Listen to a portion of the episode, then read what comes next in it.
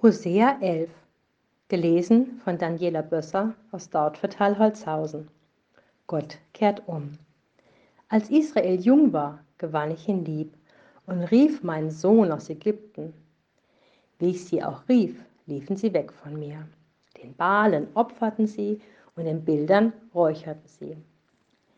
Ich aber hatte Ephraim laufen gelehrt und sie auf meine Arme genommen aber sie merkten nicht, dass ich sie heilte.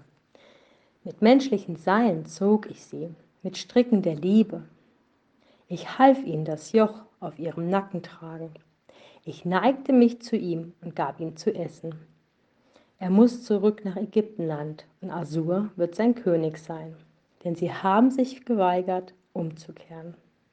Das Schwert wird in seinen Städten tanzen und seine Wahrsager vertilgen und sie fressen um ihrer Pläne willen.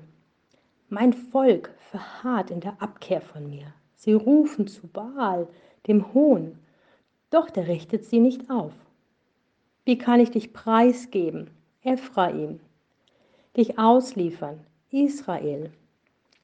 Wie kann ich dich preisgeben, gleich Atma, und dich zurichten, wie Zebojim? Mein Herz wendet sich gegen mich, all mein Mitleid ist entbrannt. Ich will nicht tun nach meinem grimmigen Zorn, noch Ephraim wieder verderben, denn ich bin Gott und nicht ein Mensch, heilig in deiner Mitte. Darum komme ich nicht in Zorn. Alsdann werden sie dem Herrn nachfolgen.